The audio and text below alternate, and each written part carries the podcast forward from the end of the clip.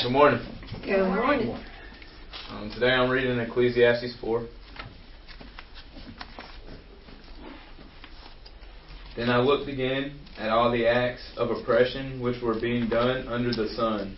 And behold, I saw the tears of the oppressed, and that they had no one to comfort them. And on the side of their oppressors was power, but they had no one to comfort them. So I congratulated the dead who are already dead more than the living who are still living.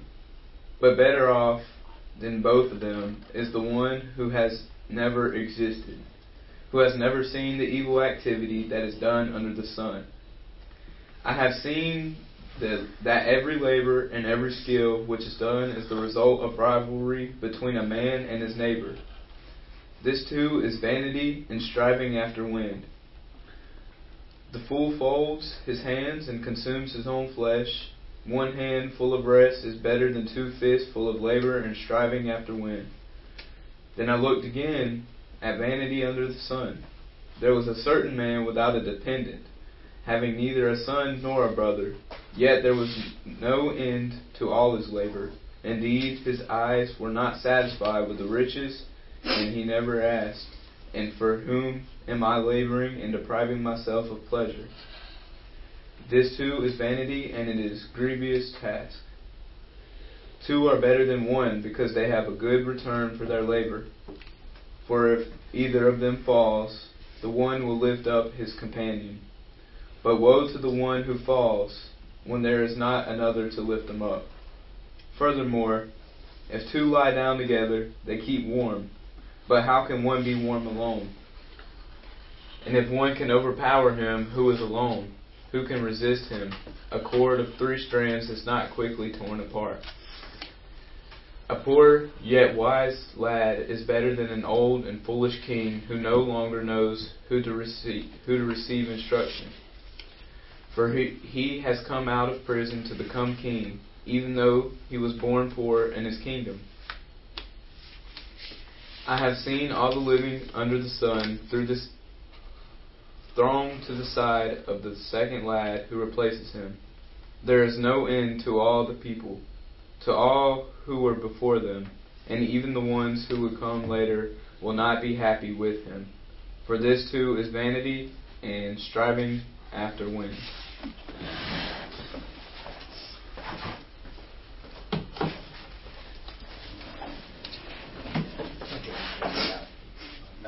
I'm buying your big price cup.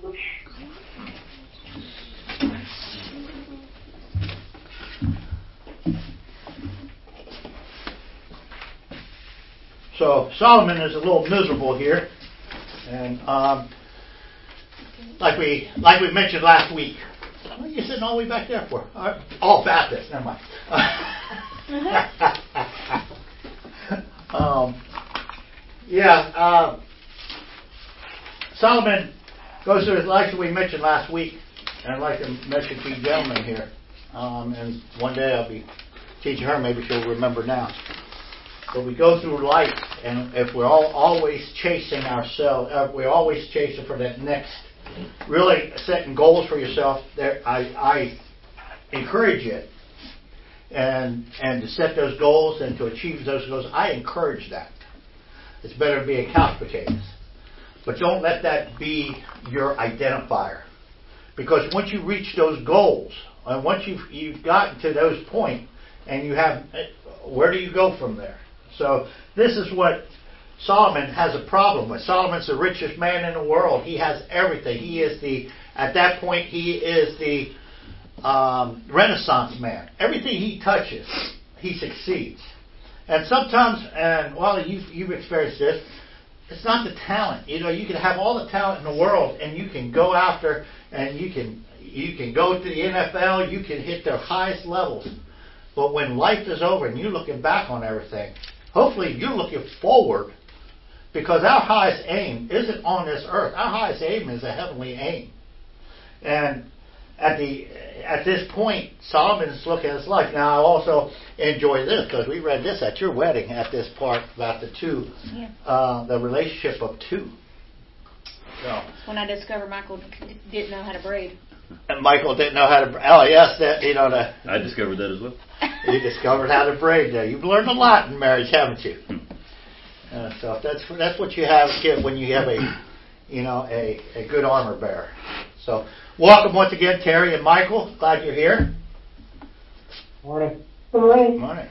Uh, it's almost it's almost as good as you being here, but you know, hey, We uh, gotta put their picture either back there with the camera or Cardboard cutouts. with the speaker or something. what's that? Their picture. The picture. Okay, yeah, know, next time, you we'll have a framed picture sitting on the on the desk here, so we look over at it. All right, remember that uh, this Tuesday night is the Great Upstate Bible Challenge. We won't have a prayer night, so uh, you pray on your own on that night. But uh, we will be kicking off right at uh, seven o'clock, uh, nineteen hundred for you military types, and then uh, on that, make sure we are uh, once again. It is Matthew six to ten, chapter six to ten. Each category, except for except for the wild card. Now I'll throw it in with the wild card too. Each category has a challenge to host. So for each category, have two questions. So chapter one up to chapter five, have have a couple questions that you can ask because somebody might steal your question. But uh, have a couple You mean questions. six or ten? What- Six through ten, yes. Have a have a question ready so that if you hit that category, it's the double jeopardy. You hit that, then you can ask me the question uh, from that chapter, and then wild card you can ask anything that we've studied so far. So I'll start at and then and then at seven o'clock, about five till if you decide you want to do the uh, if we have time, or if you want to do the um, lightning round, or if you just want to continue on, we can do that too. So I'll be up to, we'll play that by ear when that comes. So seven o'clock. So, all right. Um, any prayers that we have? Um, any new prayers? Mom's doing better, so we have a praise there. Thank, um, I want to thank everybody for their prayers. I could feel people praying for me. Uh, and go back to what, what was that? Uh, Ricky Skaggs. Uh, somebody's praying for me. Uh, love that song. I told Kenny that we'd put his daughter and his family on our prayer, but they they're expecting an, his oldest daughter is expecting a, another, and uh, just something to put on your list. It's a good, Okay. good thing. You know, pray for. But I'd like to pray for Hmm? uh, my hand. It could be cancer, and I'm going to be having that checked, so I'm hoping it's I'll get check check on mom's hand and uh, yeah. Uh, when's your appointment? I haven't made it yet. All right. Praise praise for mom and uh, so they, Lindsay, hey Bob, yes sir. uh, Lindsay, Lindsay's gonna have her baby at some point this coming week, so we need to have her in our prayers. Yes. It's a bit early. Thinking maybe Oh. Wednesday. Wednesday. Oh, a bit early. All right. Well, there. And Lindsay, Lindsay Samantha's been on on my prayer list for some time now, and um, I'm so. Well, I'll talk to you offline on that. And then, uh, so anyway, um, got that. Again, praying for Lindsay. Pray for mom. Gentlemen, you doing okay? Yes, sir. All right. We got we got uh, Wiley's birthday bash today. How you like it up there? All for you, son. All for you. oh my goodness. All right. Don't feel like you're not loved because you certainly are. Even though we're going to have a lot of jesting for you. All right. Now we're going to start out just a closer walk with thee. And uh, let us stand and remain standing for our opening prayer. Back up,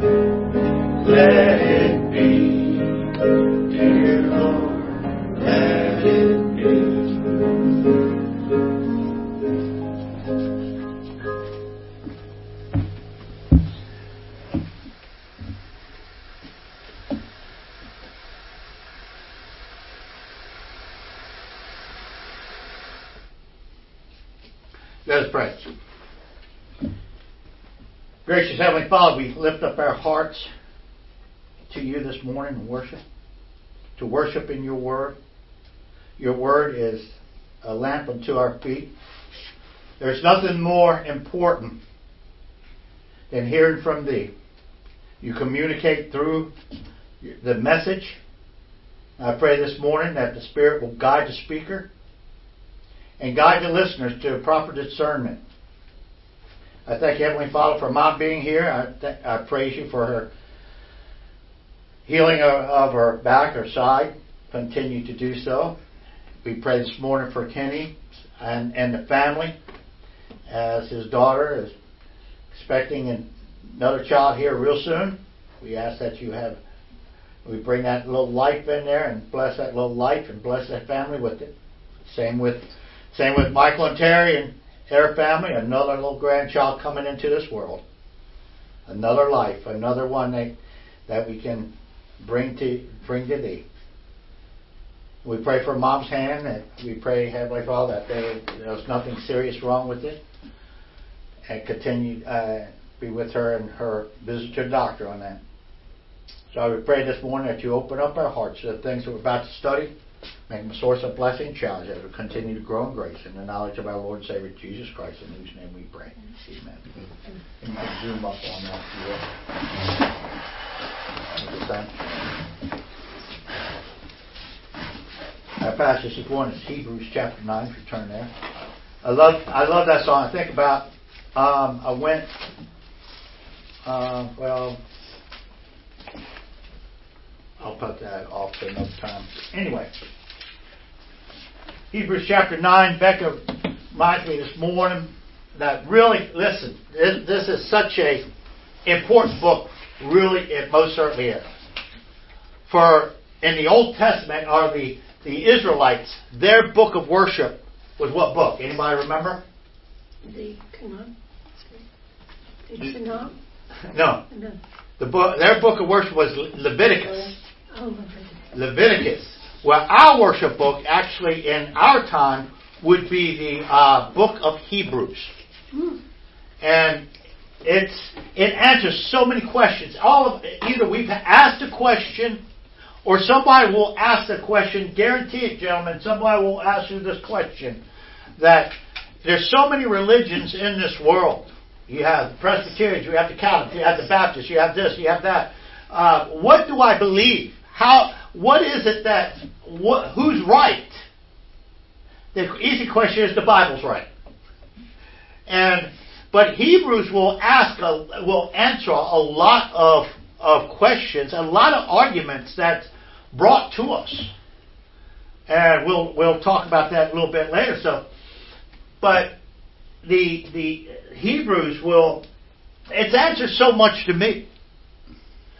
Whether whether we're dealing with Calvinism or whether we're dealing with with whether or not Judaism is still that we as as Christians why shouldn't we be practicing the Mosaic law because it is after all part of the Bible.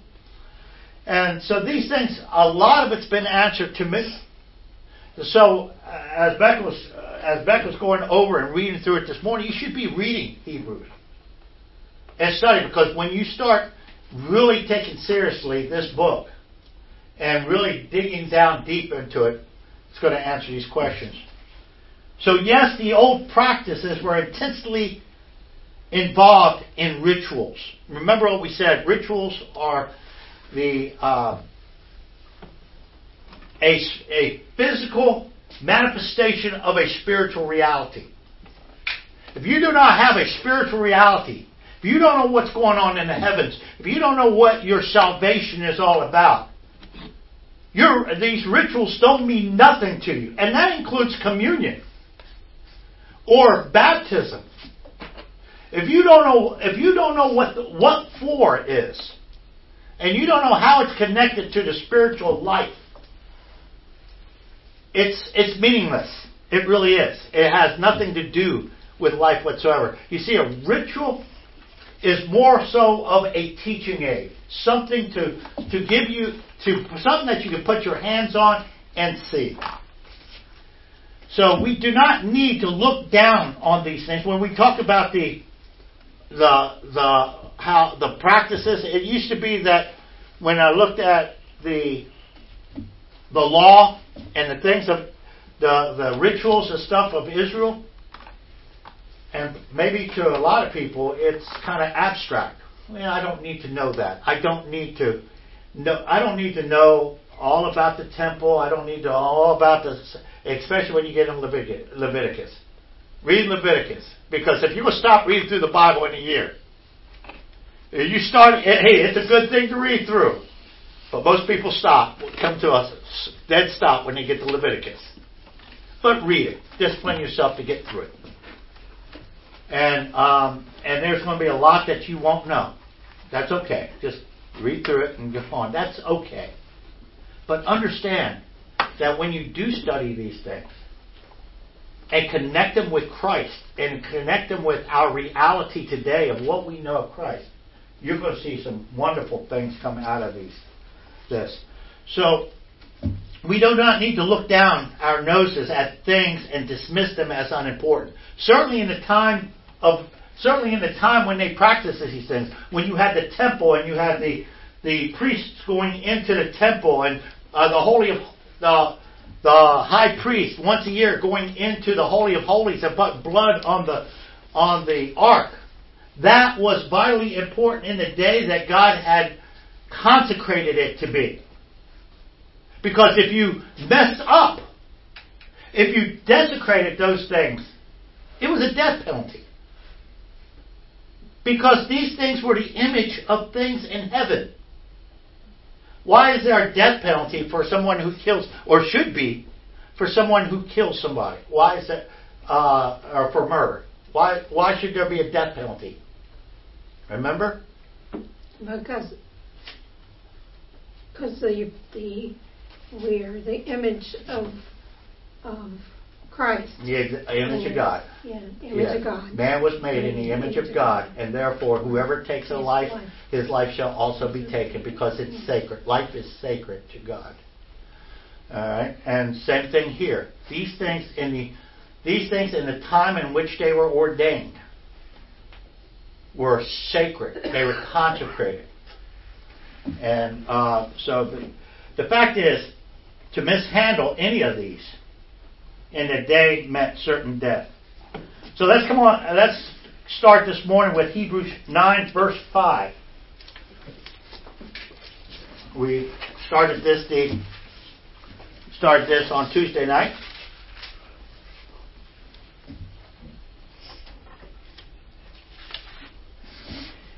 And above it were the cherubim. Okay, stop right there. Grady, what's a cherubim? Angel. Okay, just want to make sure.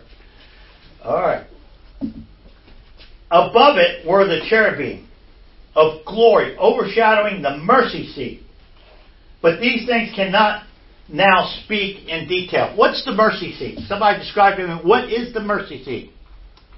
There's a review question. It's on top of the um, Ark of the Covenant. Very good. That's what they sprinkle blood on. Exactly. That's what the priest came and sprinkled blood on. Very good. You got a smiley face back there. good job. but yes, remember the Ark of the Covenant was two pieces of furniture. You had the Ark, which is the box. And within the box, uh, Hebrew, uh, in the Old Testament, or going back into the Testament, it, it had the Ark of the Covenant. Here, the writer of Hebrews tells us it has the Ark of the Covenant, the Aaron's rod that budded, and a pot of manna. So I don't know if it was inside the ark or outside the ark, but it was in the presence of the Holy of Holies. So my camera's messed up this morning, so I couldn't give you a picture of it. But you you know the box, you know they on top you have the mercy seat, and then you have two. What's on top of that above the mercy seat? Cherubim. Yes, the cherubim, and they have two outstretched, two outstretched uh, wings. Okay, what you see in pictures, that may or may not be. They're just going through what they're what the writings is describing. But uh, will be interested in this that the because you know I I had to find this out that you have first of all first of all you have the surface and then you have the the angels with their wings. The Shekinah glory, the glory of God, the presence was underneath those wings, between the mercy seat and the outstretched wings. That's where the glory of God was. Okay. Uh, again, I wish I had had my overhead that I could uh, do that, but you had the wings, you had the mercy seat, and right between them, that's where where the presence of God, His glory, the glory of the Father. Uh, it says, and so when Moses came and Moses was speaking with God, prior to that, Moses would go up on the mountain and speak with God. Now God has come down to the Holy of Holies. And so when Moses approached, and he was in the first part of the tent, the tent of the meeting, that's where Moses would stop and would speak through the curtain and speak to God through the curtain. Now I think this is kind of cool really, because you think about it, put yourself in Moses' position. His love for the Lord. And you know what? I'm going to make this a point of doctrine. This is off the notes. This is not on no page. It's just coming to me, okay? Here's Moses. He goes into the tent to speak with God. And he's, his heart is longing to see God and, and he speaks to God. It's like it's like talking to my, talking to my girlfriend or whom I never met. Here's here's I've never let's just say I've never met back, not not face to face, but I've talked to her on the phone. I've received the letters from her, and and I just and and I just love talking to her. I can't wait to meet her. And every time I talk on the phone, I just I just my heart burns. I want to meet her. I want to meet this girl, and I'm falling in love with her. But I've never met her anywhere else. This is this is the Moses. He's coming to the He's coming to the curtain. He, God, the Lord, the shining glory, God is on the other side. He's He's so close. And what does the Lord? What does Moses do? I want to see your glory. I can't stand it anymore. He's, eh, I, I don't care if it kills me. I want to see you. And you know what? That's kind of like our lives when we draw near to God. See, we're connected to this world so much that we we we're so tied to this world, and um, you know, you know the. It's like Joe Diffie. Remember Joe Diffie used to say, "Prop me up next to a jukebox. I want to go to heaven, but I want don't want to go tonight." Uh, but you know, sometimes we get so attached to the world that, and and the Lord has a time to take each of us out. Some of us go out screeching and crying and holding on and and trying to hang on, you know, and you know they don't. But the fact is, the closer you are to the Lord, you get to a point where it says, you know, hey. I, am excited. Uh, my Tim, I, I know you're listening in. I said, you talked to Tim, and um, and Tim is one that's uh, that he's the same way. You know, he loves life. He's holding on to life, but he's like Paul. Like Paul says, hey, every day on this earth is a day of service, but I could go anytime because then I'd be absent of the body and the Lord. And that's our life, and that's Moses. Moses just said, I don't care if it kills me. I want to see your glory. And I thought that was neat. Okay, moving back. Okay, off the tra- rabbit trail, and I'll probably don't get to one one page of notes today, but that's okay. All right. So the presence of the glory of God was within the Holy of Holies. That presence would remain over the mercy seat and under the wings of the cherubim. We find that in Exodus 25, 22. Somebody give me Exodus 25, 22. Hey, Bob. Quick Yeah. question. Yes, sir. Question. Can you, um, I guess I need clarification. The, the Ark of the Covenant, is that different than the Holy of Holies? That is two, is that separate Good- there? good question. Or is that the same? Good question. Um, I got you. Got to map this out in your mind. You got you got the tent. You got the the tent. Okay, you've got the tent. You've got two parts of the tent. You've got the front part of the tent, uh, where the priests come in, and they that's where you have your your candlestick. That's where you have your table of showbread, and that's where um, what else? Altar of incense. In that first, and priests go into that part in and out, in and out. They constantly they're making sure that the lampstand stays lit, that the that there's incense on the burner, and that there's once a week making sure there's fresh bread on there. Then you have a curtain. That that other part of the curtain is the holy of holies, the most holy place, and all of this is designed or was a model of what was in heaven. And inside there, the Ark of the Covenant is the box containing the um, the commandments, and above that is the mercy seat, which is the or uh, the atonement cover. That's where you have the two angels. So the Ark of the Covenant is inside the Holy of the Holies. Yes, exactly. That's that's that's that piece of furniture within the Holy of Holies is the part of the tent. All right. Does that answer your question? Yes. All right. Uh, Exodus 25, 22. Go ahead, Rob Grady. There I will meet with you, and from above the mercy seat, from between the two cherubim which are upon the ark of the testimony, I will speak to you about all that I will give you, and com- commandment for the sons of Israel. Okay. This was the Shekinah glory. The presence of God, whose glory was so immense that no one could look beyond it or look upon it without being incinerated.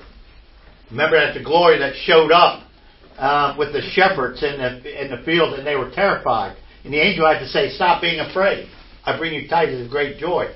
When the glory of the Lord, and of course, I know it had to be reduced. You know, the Lord was still holding back a little bit because if those shepherds had looked upon the full entire glory of the Lord, they would have been incinerated. But because they thought they were going to die because they looked upon it. Now, point, note, Shekinah means he caused to dwell. He caused to dwell. The Shekinah glory was dwelling with Israel.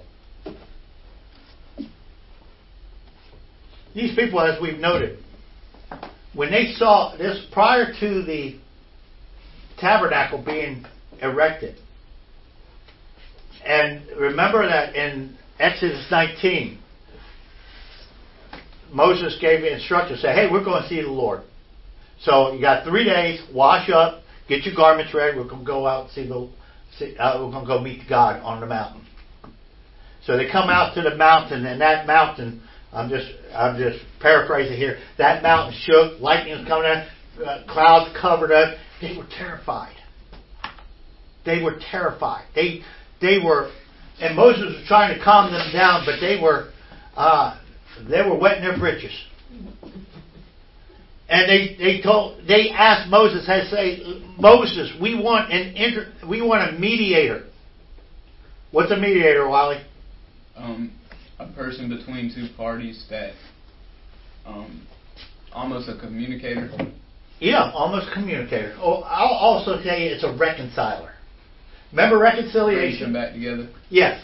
Reconciliation is bringing two parties in dispute together. And um, in between is the mediator. He speaks for both parties. You know, um, you know, the, uh, example I normally, uh, an example I give it different ways. So, it, uh, say, me and Mama B, we're we're not even talking. We're, I mean, she's upset at me. I'm, she's not talking to me. I'm not talking to her. We're we're just angry at each other.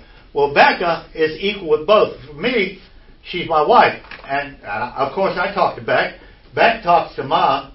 So, though Mom's not talking to me, we can talk to her and work things out. That's a mediator. She be, she is a mediator. Moses is a mediator of the old covenant. Okay, he's speaking with God. He is he's working. He's the go-between with the ark and with all the things that are laid out. The ark, the rituals, the priesthood. Um, Moses isn't doing these things. Listen, Moses isn't actively doing in the priesthood. He Moses is a mediator. Who's the priest during this time? Who's the high priest? Not Moses. Uh, Aaron. Who? Aaron? Aaron. Aaron is the priest. Moses is the mediator. He's seeing to it that all the T's are crossed, all the religious T's are crossed, all the I's are dotted.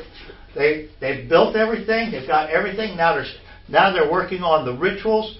It is Moses, uh, uh, Moses that are overseeing. He is the mediator of the covenant. He's the go-between. Definition for a mediator. Let me see. Again, I don't have my overhead, so um, mesites, and it means one who causes or helps parties to come to an agreement with an implication of guaranteeing the certainty of arrangement between the mediator. So he arranges. He's working on bringing these parties together. Okay, so Moses is the go-between between God and the people for the Mosaic covenant. Important that you understand that. So Solomon built a permanent structure, patterned after the tabernacle, and there the ark was placed, and it will remain replaced. And uh, Mike, you thought this was interesting. It was there. Um, all the way up. David was excited when, when the temple was built. And remember, Mom, where the where David was where they were bringing the ark to the temple. David was all excited and he was dancing. Everybody was excited. The ark was at the temple. They've got a permanent temple now. That temple, uh, that ark was going to go into the holy of holies in that temple, and he's dancing everything. Remember, Mrs. Uh, David, she wasn't too too happy with that. Remember that? She she was a little upset. She kind of get she got got onto him. Oh, you made a fool of yourself. And um, so, but he was excited. He was happy. He was happy that that ark was was coming in there, and the the ark would remain in that temple all the way up until uh, the destruction in uh, by Nebuchadnezzar in 587. But but the Holy of Holies, and it was in the Holy of Holy in that temple of Solomon. Did did did the Shekinah glory was it ever in there under the cherubs? Uh, It, the, it would remain in there, in the and then and there in Ezekiel chapter 11, Ezekiel from Babylon had a vision. The, the Lord showed him when the when the Shekinah glory left.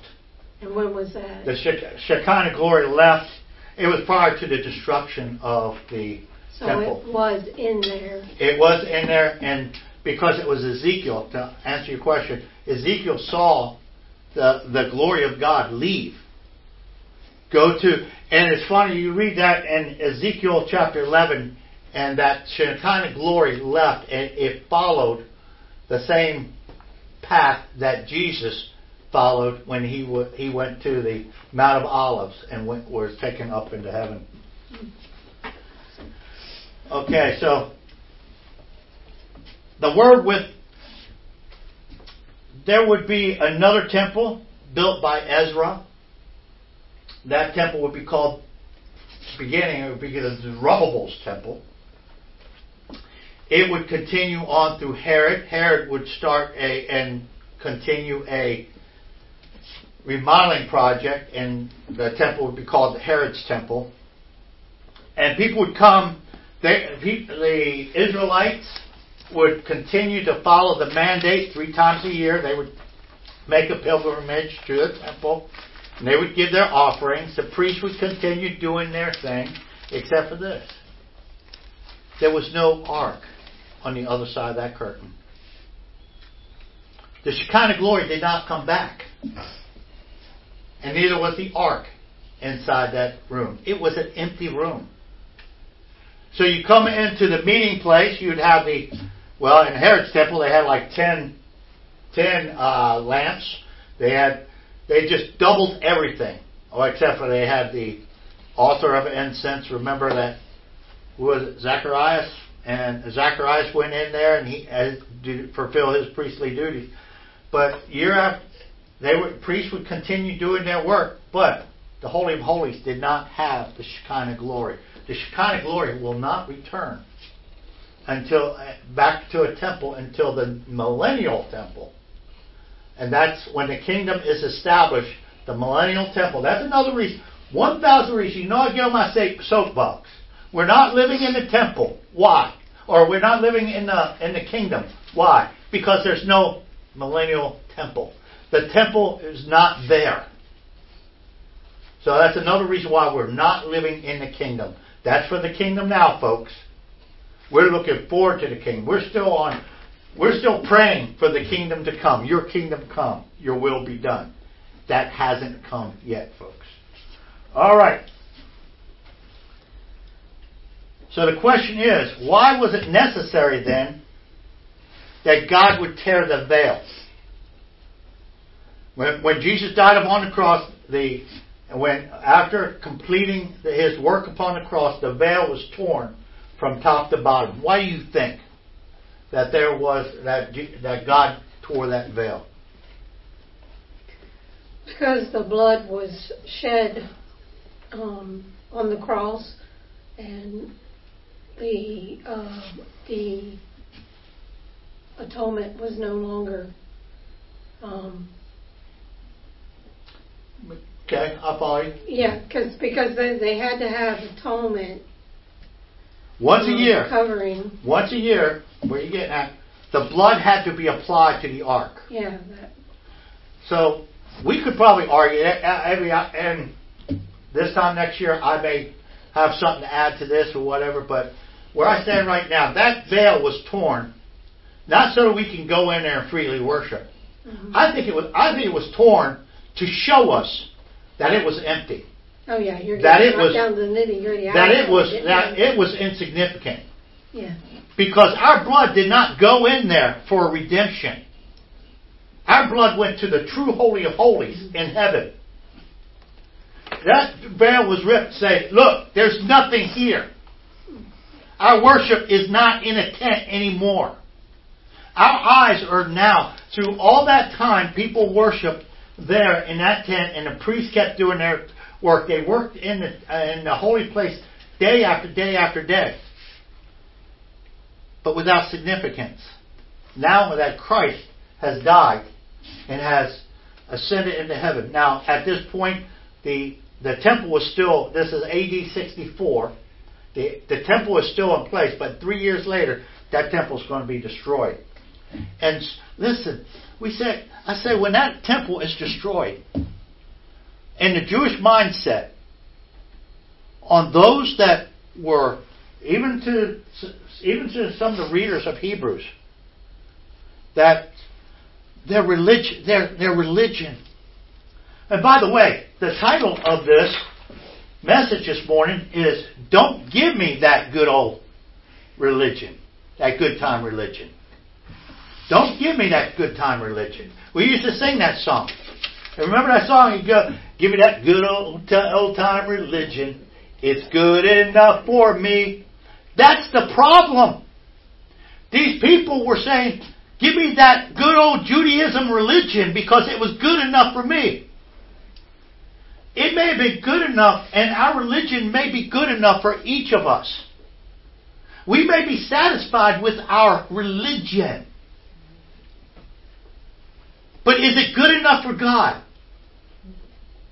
Is our religion good enough for God? Our traditions, you see, religion and traditionalism and and denominationalism may be based on truth, but you know what? More than times than ever than not, we leave our Bibles behind and we get stuck on our religious practices and we forget the Bible. We've left it behind. And um, and that and that it doesn't matter what you, and it doesn't matter what we're talking about here. And that's you know I've, I've um, when it came to doctrine, you know I I love doctrine. I've said this. I was kind of stumbling over this too, so I don't even know why I'm going here yet. But we can get into our doctrine, our theology so deep we need not forget the Bible. We may go over our points of doctrine one, two, three, four, five. This is a point of this. This is a doctrine. This not. We do not need to leave our Bibles behind. We need our doctrine needs to come from the Bible, not worked into the Bible. See what I'm saying? With presuppositions and things of that nature. Don't forget your Bible. And um, so these people leading up to the destruction of the temple, they were steeped in their religion. And religion became a blinder. Remember what I said beginning that ritual without reality is meaningless. They had their ritual, and as long as you crossing the T's and dotting the I's, you're okay. But they did not know their God. They did not know their Jesus. Okay? There was no personal relationship there.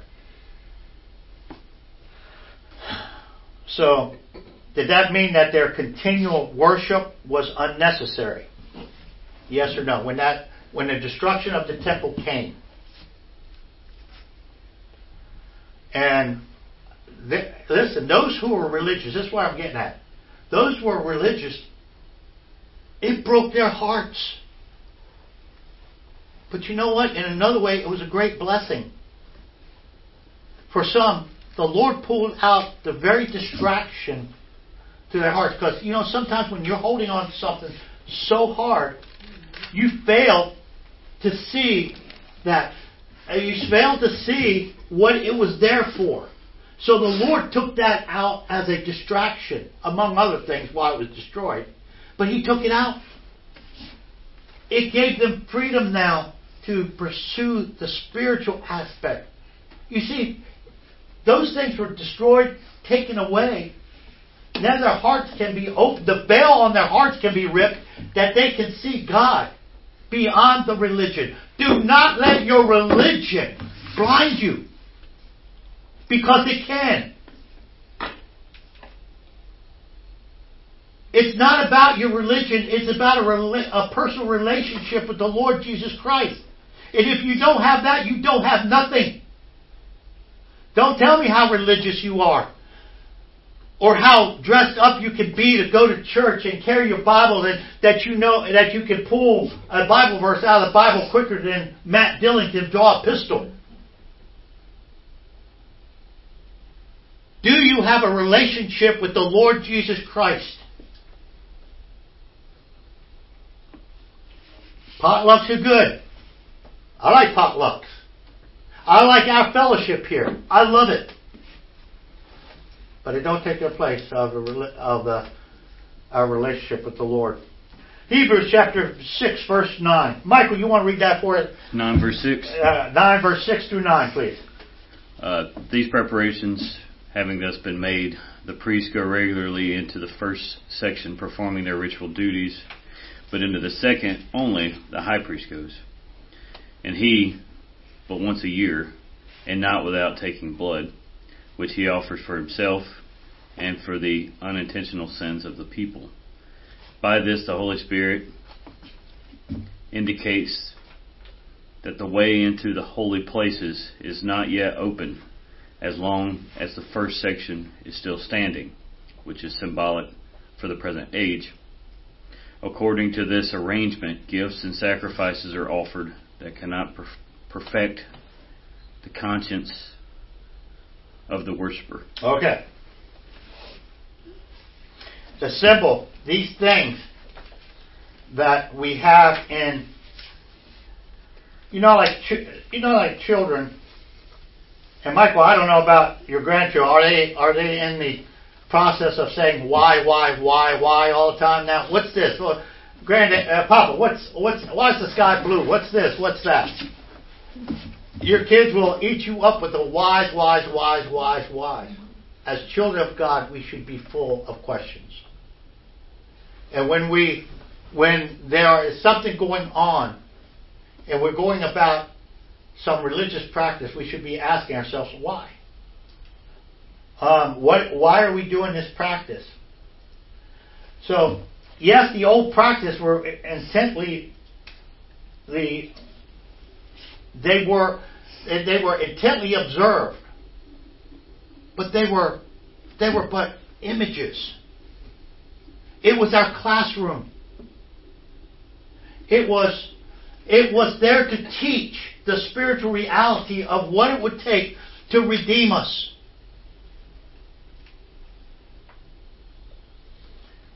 And Michael read about the conscience. Year after year, these things and the rituals would go on. But it did nothing for the conscience.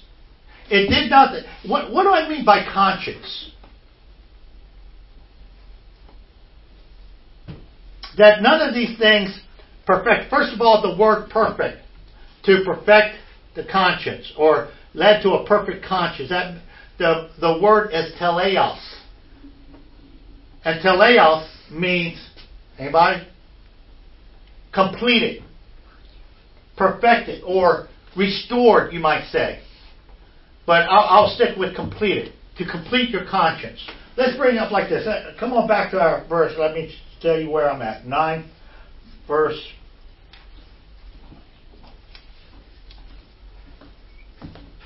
Okay, outer. But the second, uh, committed near the Holy Spirit. Verse 8, look at this. The Holy Spirit is signifying this. Okay, who's the te- I love this. Stop right there. You go through this, you'll find out that the Father, eh, for our redemption, our being saved, is not only the Son, but the Father's involved, the Son's involved, and the Holy Spirit's involved. The Holy Spirit's doing the teaching. He's opening our eyes to these things. The Holy Spirit is signifying this that the way into the holy place has not yet been disclosed while there's while there is an outer t- tabernacle is still standing. The ark is still up. People are still gravitating to it, which is a symbol for the present time. Accordingly, both gifts and sacrifice are offered, which cannot make the worshiper perfect in conscience. That teleos, to complete.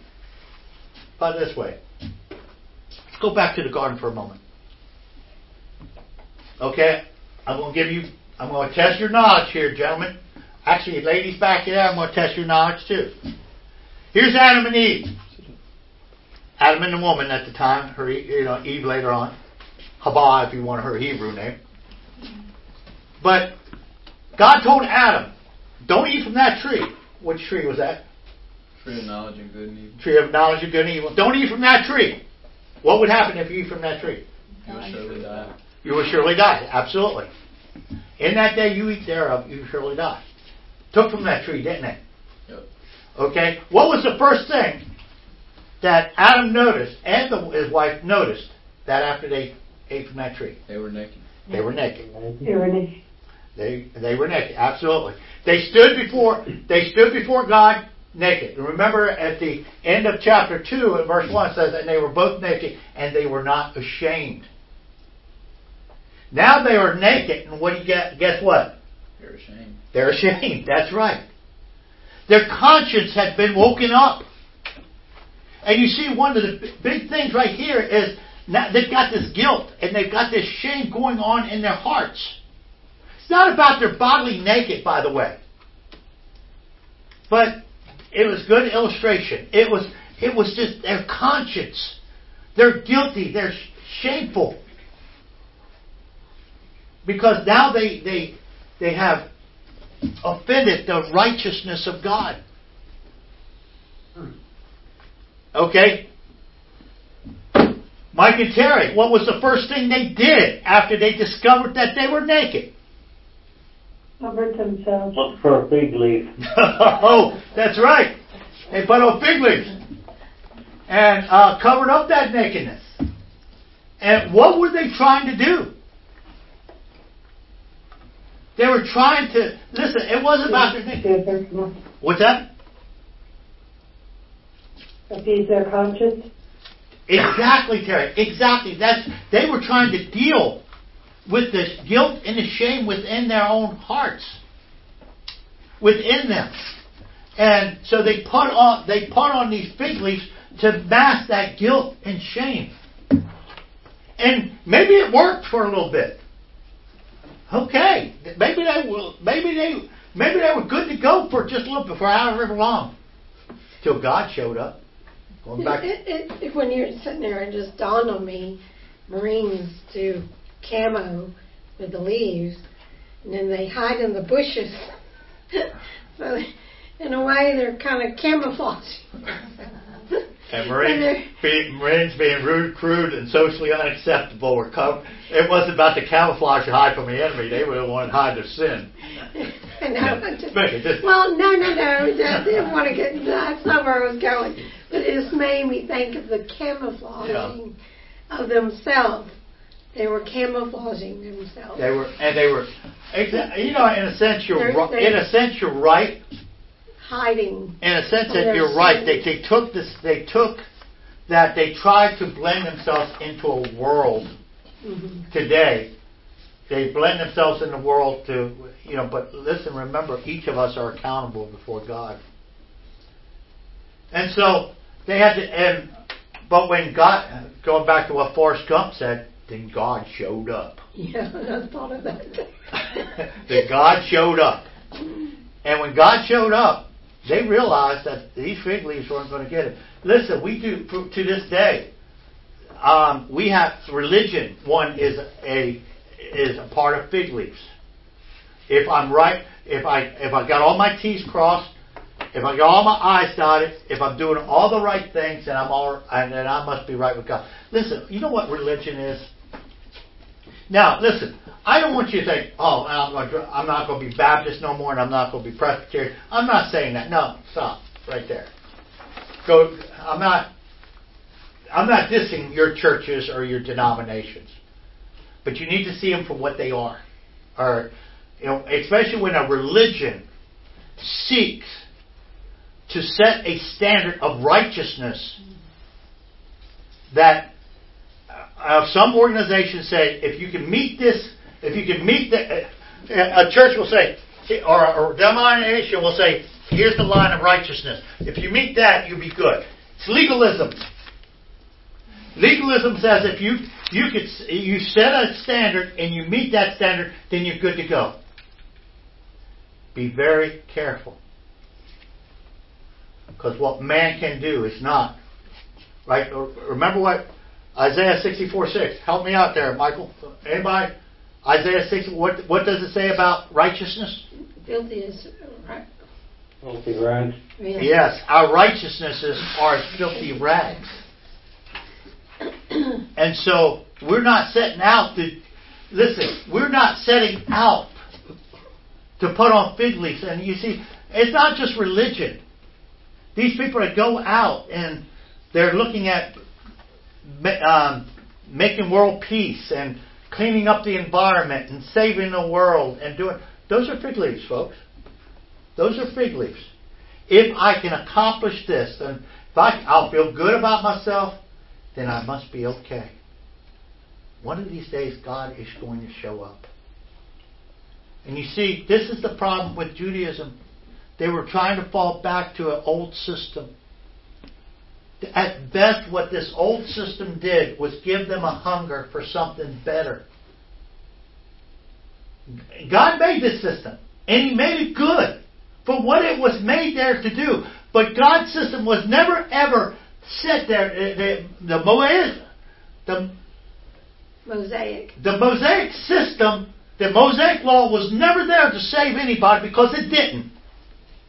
Because if God purposed it to save people, it would have done that. And it did. It didn't save anyone. But they were tasked at keeping it.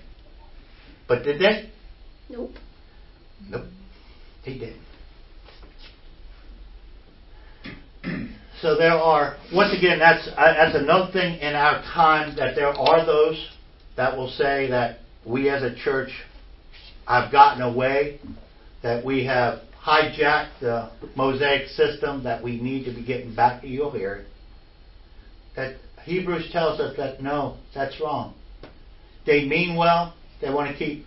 They it's in the Bible. They want to keep it. But listen, when we're reading things in the Bible, not everything is directly for us. Everything is everything is there for our edification, including understanding the Mosaic law. But it's not there for us to learn it and practice it. Okay? All right, where are we? Let's go to um, Hebrews chapter 9, verse 10. Who's got Hebrews 9 10? I'll do it. Go ahead. Since they relate only to food and drink and various washings, regulations for the body imposed until a time of reformation. All right, these things had a particular time. I love the word I wish I uh, looked it up in the Hebrew. Until. Somebody make a study. You see that, Beck? Yeah. Until. It had, there's a time that it was used. These things were in place. They were supposed to do these things. Even though it then said these were instructed by God, consecrated, the, the rules, the regulations, they were all in place. They were to, until the time of Reformation. The process of establishing a new order. To establish a new order, forming a new order. Reformation. It had its place and time. No more.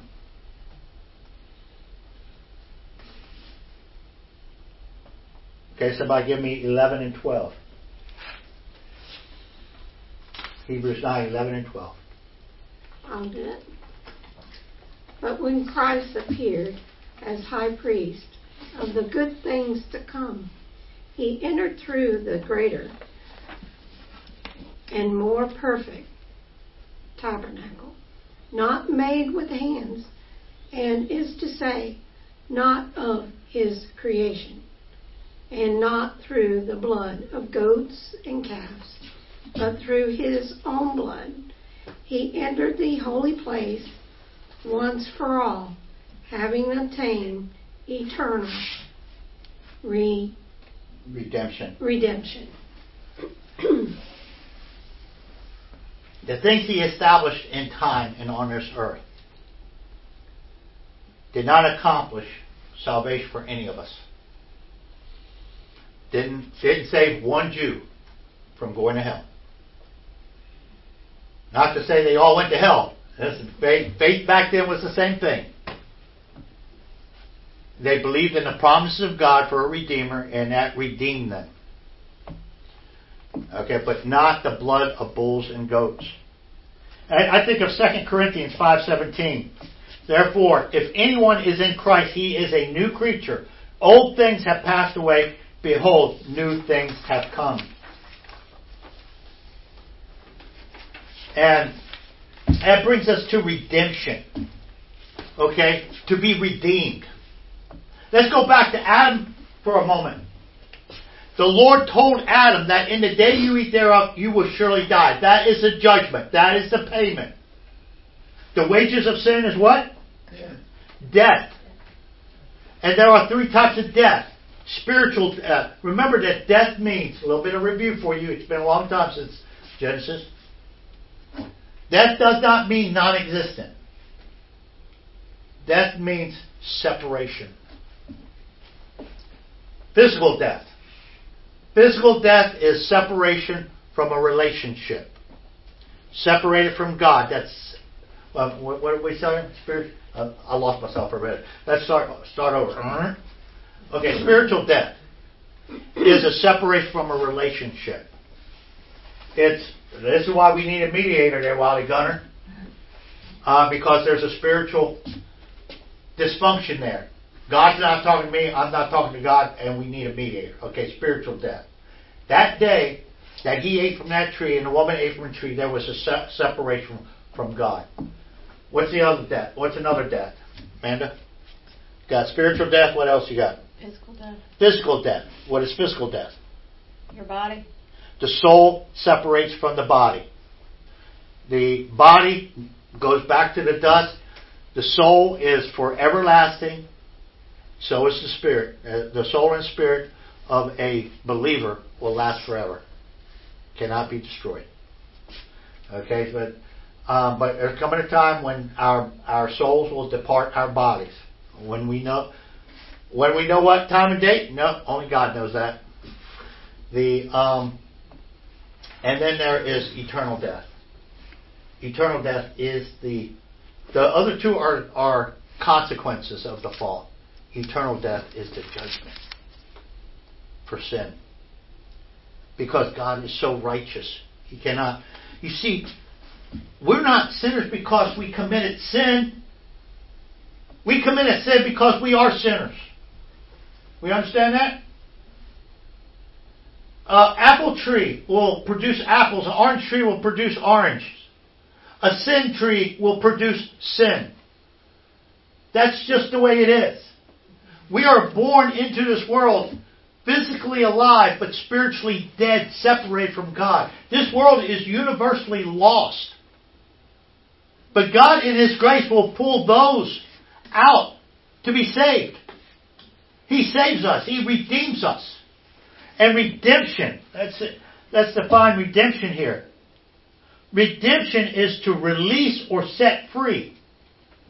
With the implied analogy to the process of being set free as a slave. A ransom is paid. We're set free. Amen. On, amen, somebody. Amen.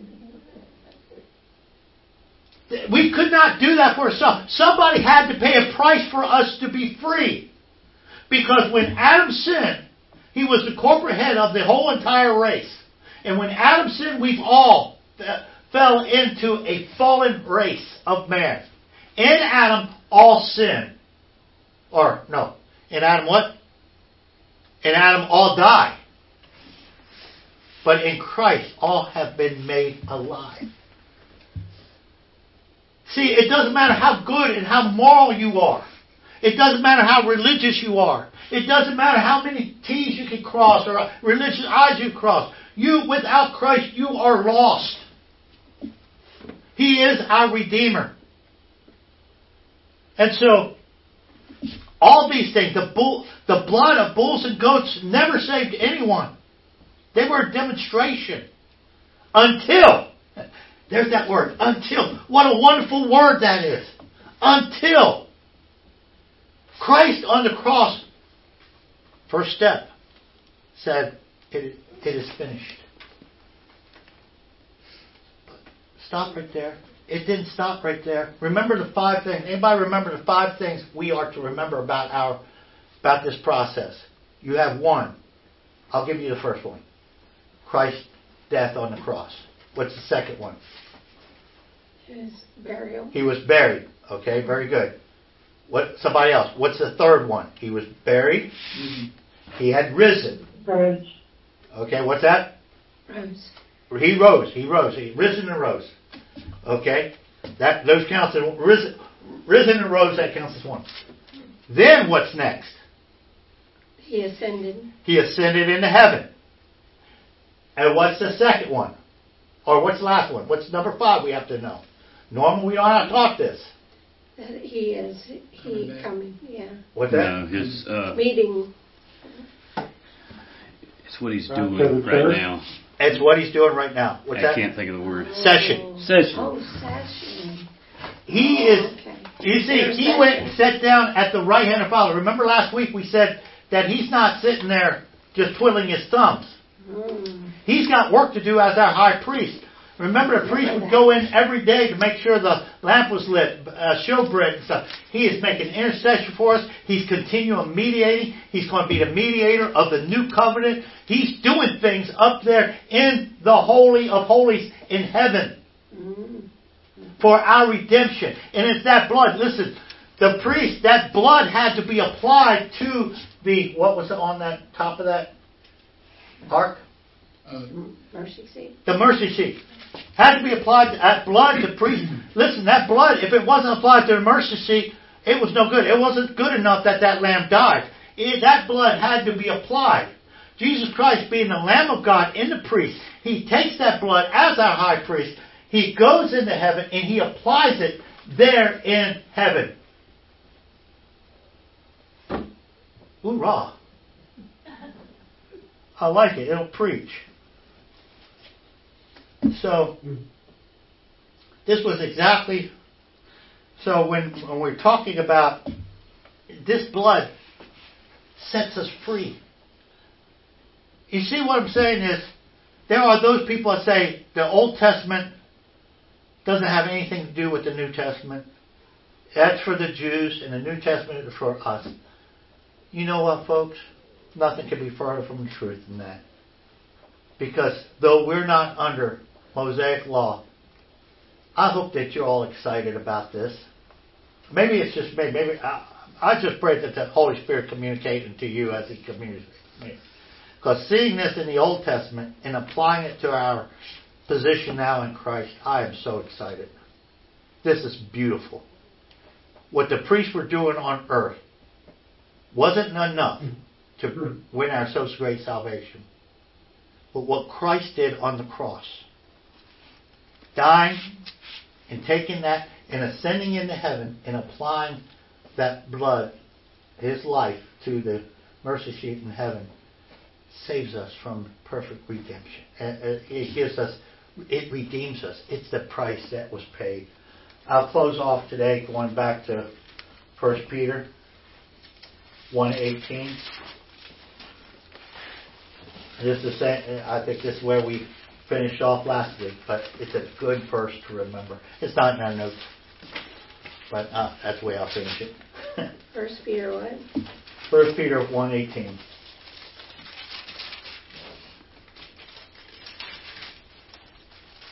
Knowing that you were not redeemed by perishable things like silver or gold from your futile way of life inherited from your forefathers, but with the precious blood as, as of a lamb unblemished and spotless, the blood of Christ. For he who foreknew before the foundation of the world, but has appeared in these last times for the sake of you. How wonderful that is. I've got a few moments before we close it out. Is there any any questions or any comments? I need a little clarification. Okay, clarification from the peanut gallery. Michael Lawback, go ahead. uh, going back to Adam, you had mentioned three deaths, and I don't follow that. I've always understood it as there's two deaths. Your physical death being first, and your spiritual death. Your physical death, when you die and you're not with Christ, that is spiritual death. When you die, there's no other chance after that. So your the second death is the death that you're looking to avoid. I'm lost a little bit when you mention a third death. I wish I wish I could have that on here. So let me let me go back on this. Remember that first of all. I wish I had my overhead with me. Okay, that, that's of the devil. But let's let's go on. Going back to the first first thing. It means separation. Death means separation. Apart from. So there are three. De- so there are three deaths. When you can also take back. I'm going to give you a really big quick di- big quick um, di- uh, Reader's Digest on this. Going back to Genesis chapter two. It said that God breathed into his nostrils the breath of lives. In, in, the, in the Hebrew, it's a plural. Now, a, pl- or a plural in the Hebrew language is three, not two. They got a different word for two, but three. So when he breathed into his nostrils the breath of lives, and it is plural. Now, in your in, your, in the translation, your breath of life, but in the in the Hebrew, it is breath of lives. So it's it's three lives, at least. So you've got three lives. You've got the spiritual life, which is a relation, a relationship. Okay, so and these are not in order of importance. You've got a relationship life. That's the spiritual life. Then you've got uh, your bio bio life. That's the life of the body. That's your that's your function, your bodily function. Then you've got your soul life. And your soul life has to do with your personality, your everybody's got a soul. And it's eternal. Yeah, your soul is eternal. So when man was created, when the when the first man was created, when Adam was created, he was created with a body, a soul, and a spirit. Three things a body, a soul, and spirit. All of them had a life to it. And when Adam, when, when, on first, day one, when, when Adam sinned against God, he broke that relationship with God. He died spiritually. He died to that relationship. It's like a father who says to a son, You're no longer my son. Get out. I don't want to know you. Get out. You're not my, get out. Just, and there's a estrangement between the father and son. That would be a spiritual relation, a spiritual separation. The soul life happened, the, that spiritual death happened that day. When we are all born, we are all born spiritually dead. No relationship with God. We got a soul that's living, we got a body that's living, but our spirit is dead to a relationship with God, separated. Then you have yeah, that's first death. Day day one when you're born, that is that first death has already occurred then. Yeah, absolutely, because we are dead in Adam. In Adam, we all die. Okay. Okay? Our problem is not that we committed a sin. Our problem is that we are born spiritually dead. Then your then physical death is pretty easy. Like you've already explained, Mike. That's when the soul leaves the body. Eternal death is the third death.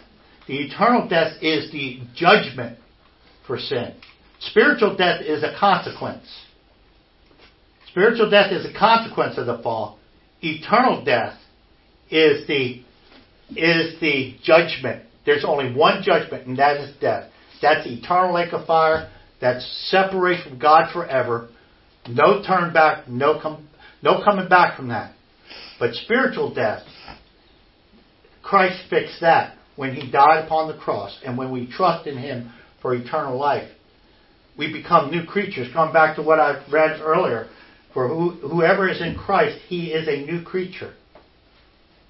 Why is he a new creature? Because now that which he didn't have before, a spirit, the spirit was made alive to a relationship with Christ. Um, and we'll talk about what is that? Second Corinthians four one fourteen. I, I always get it screwed up, whichever. Is it Second Corinthians one fourteen? Two, Two sec, two fourteen. two fourteen. Thank you. Second Corinthians or First Corinthians? Uh, I think Isn't it first one? I think first one. First Corinthians two fourteen. Yeah.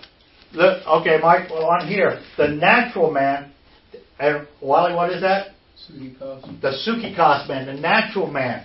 He is the one with a body, a soul, but a spirit that is dead in Christ. Does not accept the things of the Spirit of God, for they are foolish to him.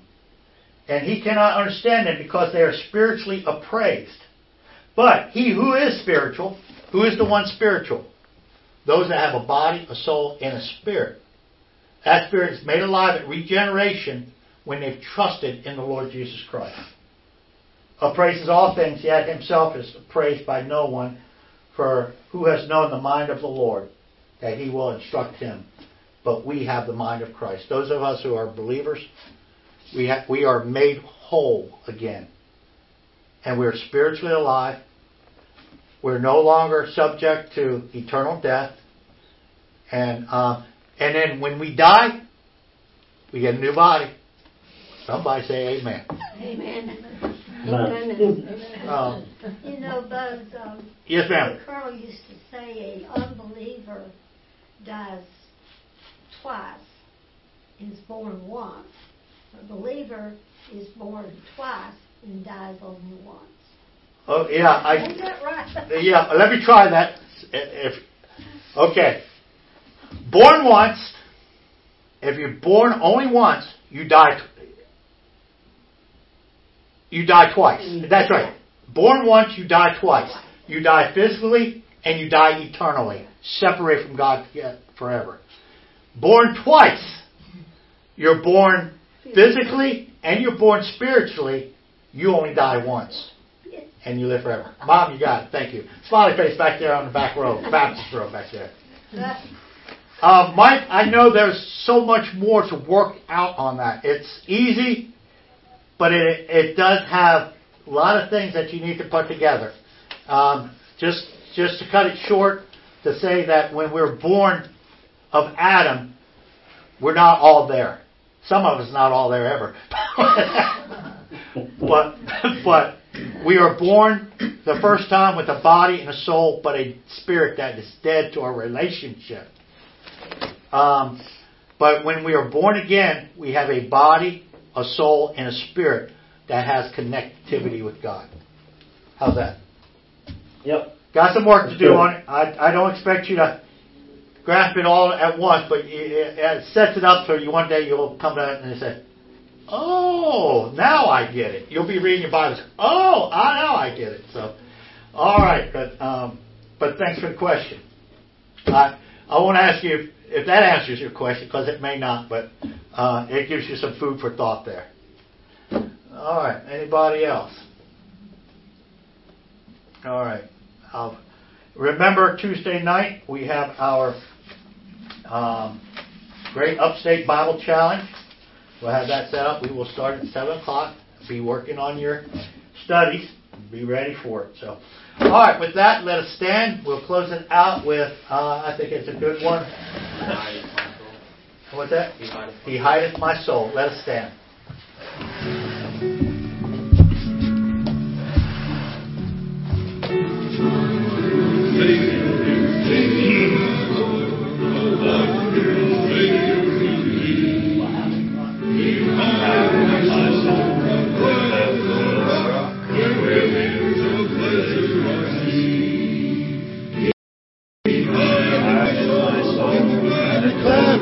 Rock and shadows of dry thirst.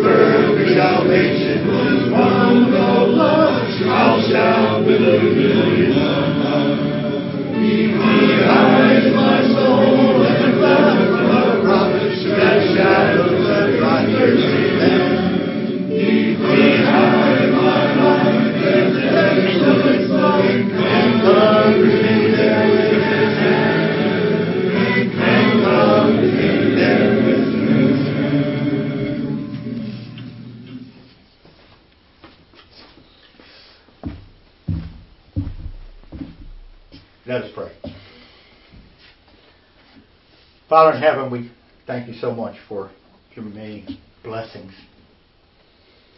Thank you, Heavenly Father, for your word that comforts us, strengthens us. I pray, Heavenly Father, that Spirit will continue to guide us in the truth.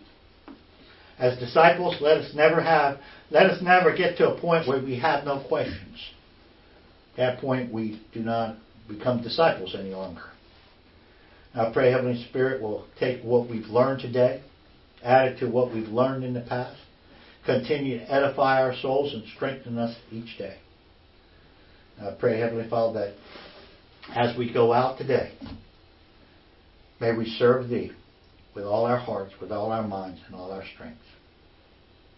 And now to Him who is able to keep us, you from stumbling, and to make you stand in the presence of His glory, blameless with great joy to the only God, our Savior, through Jesus Christ our Lord, be glory and majesty, dominion and authority before all time, and now and forever, and all of God's people said.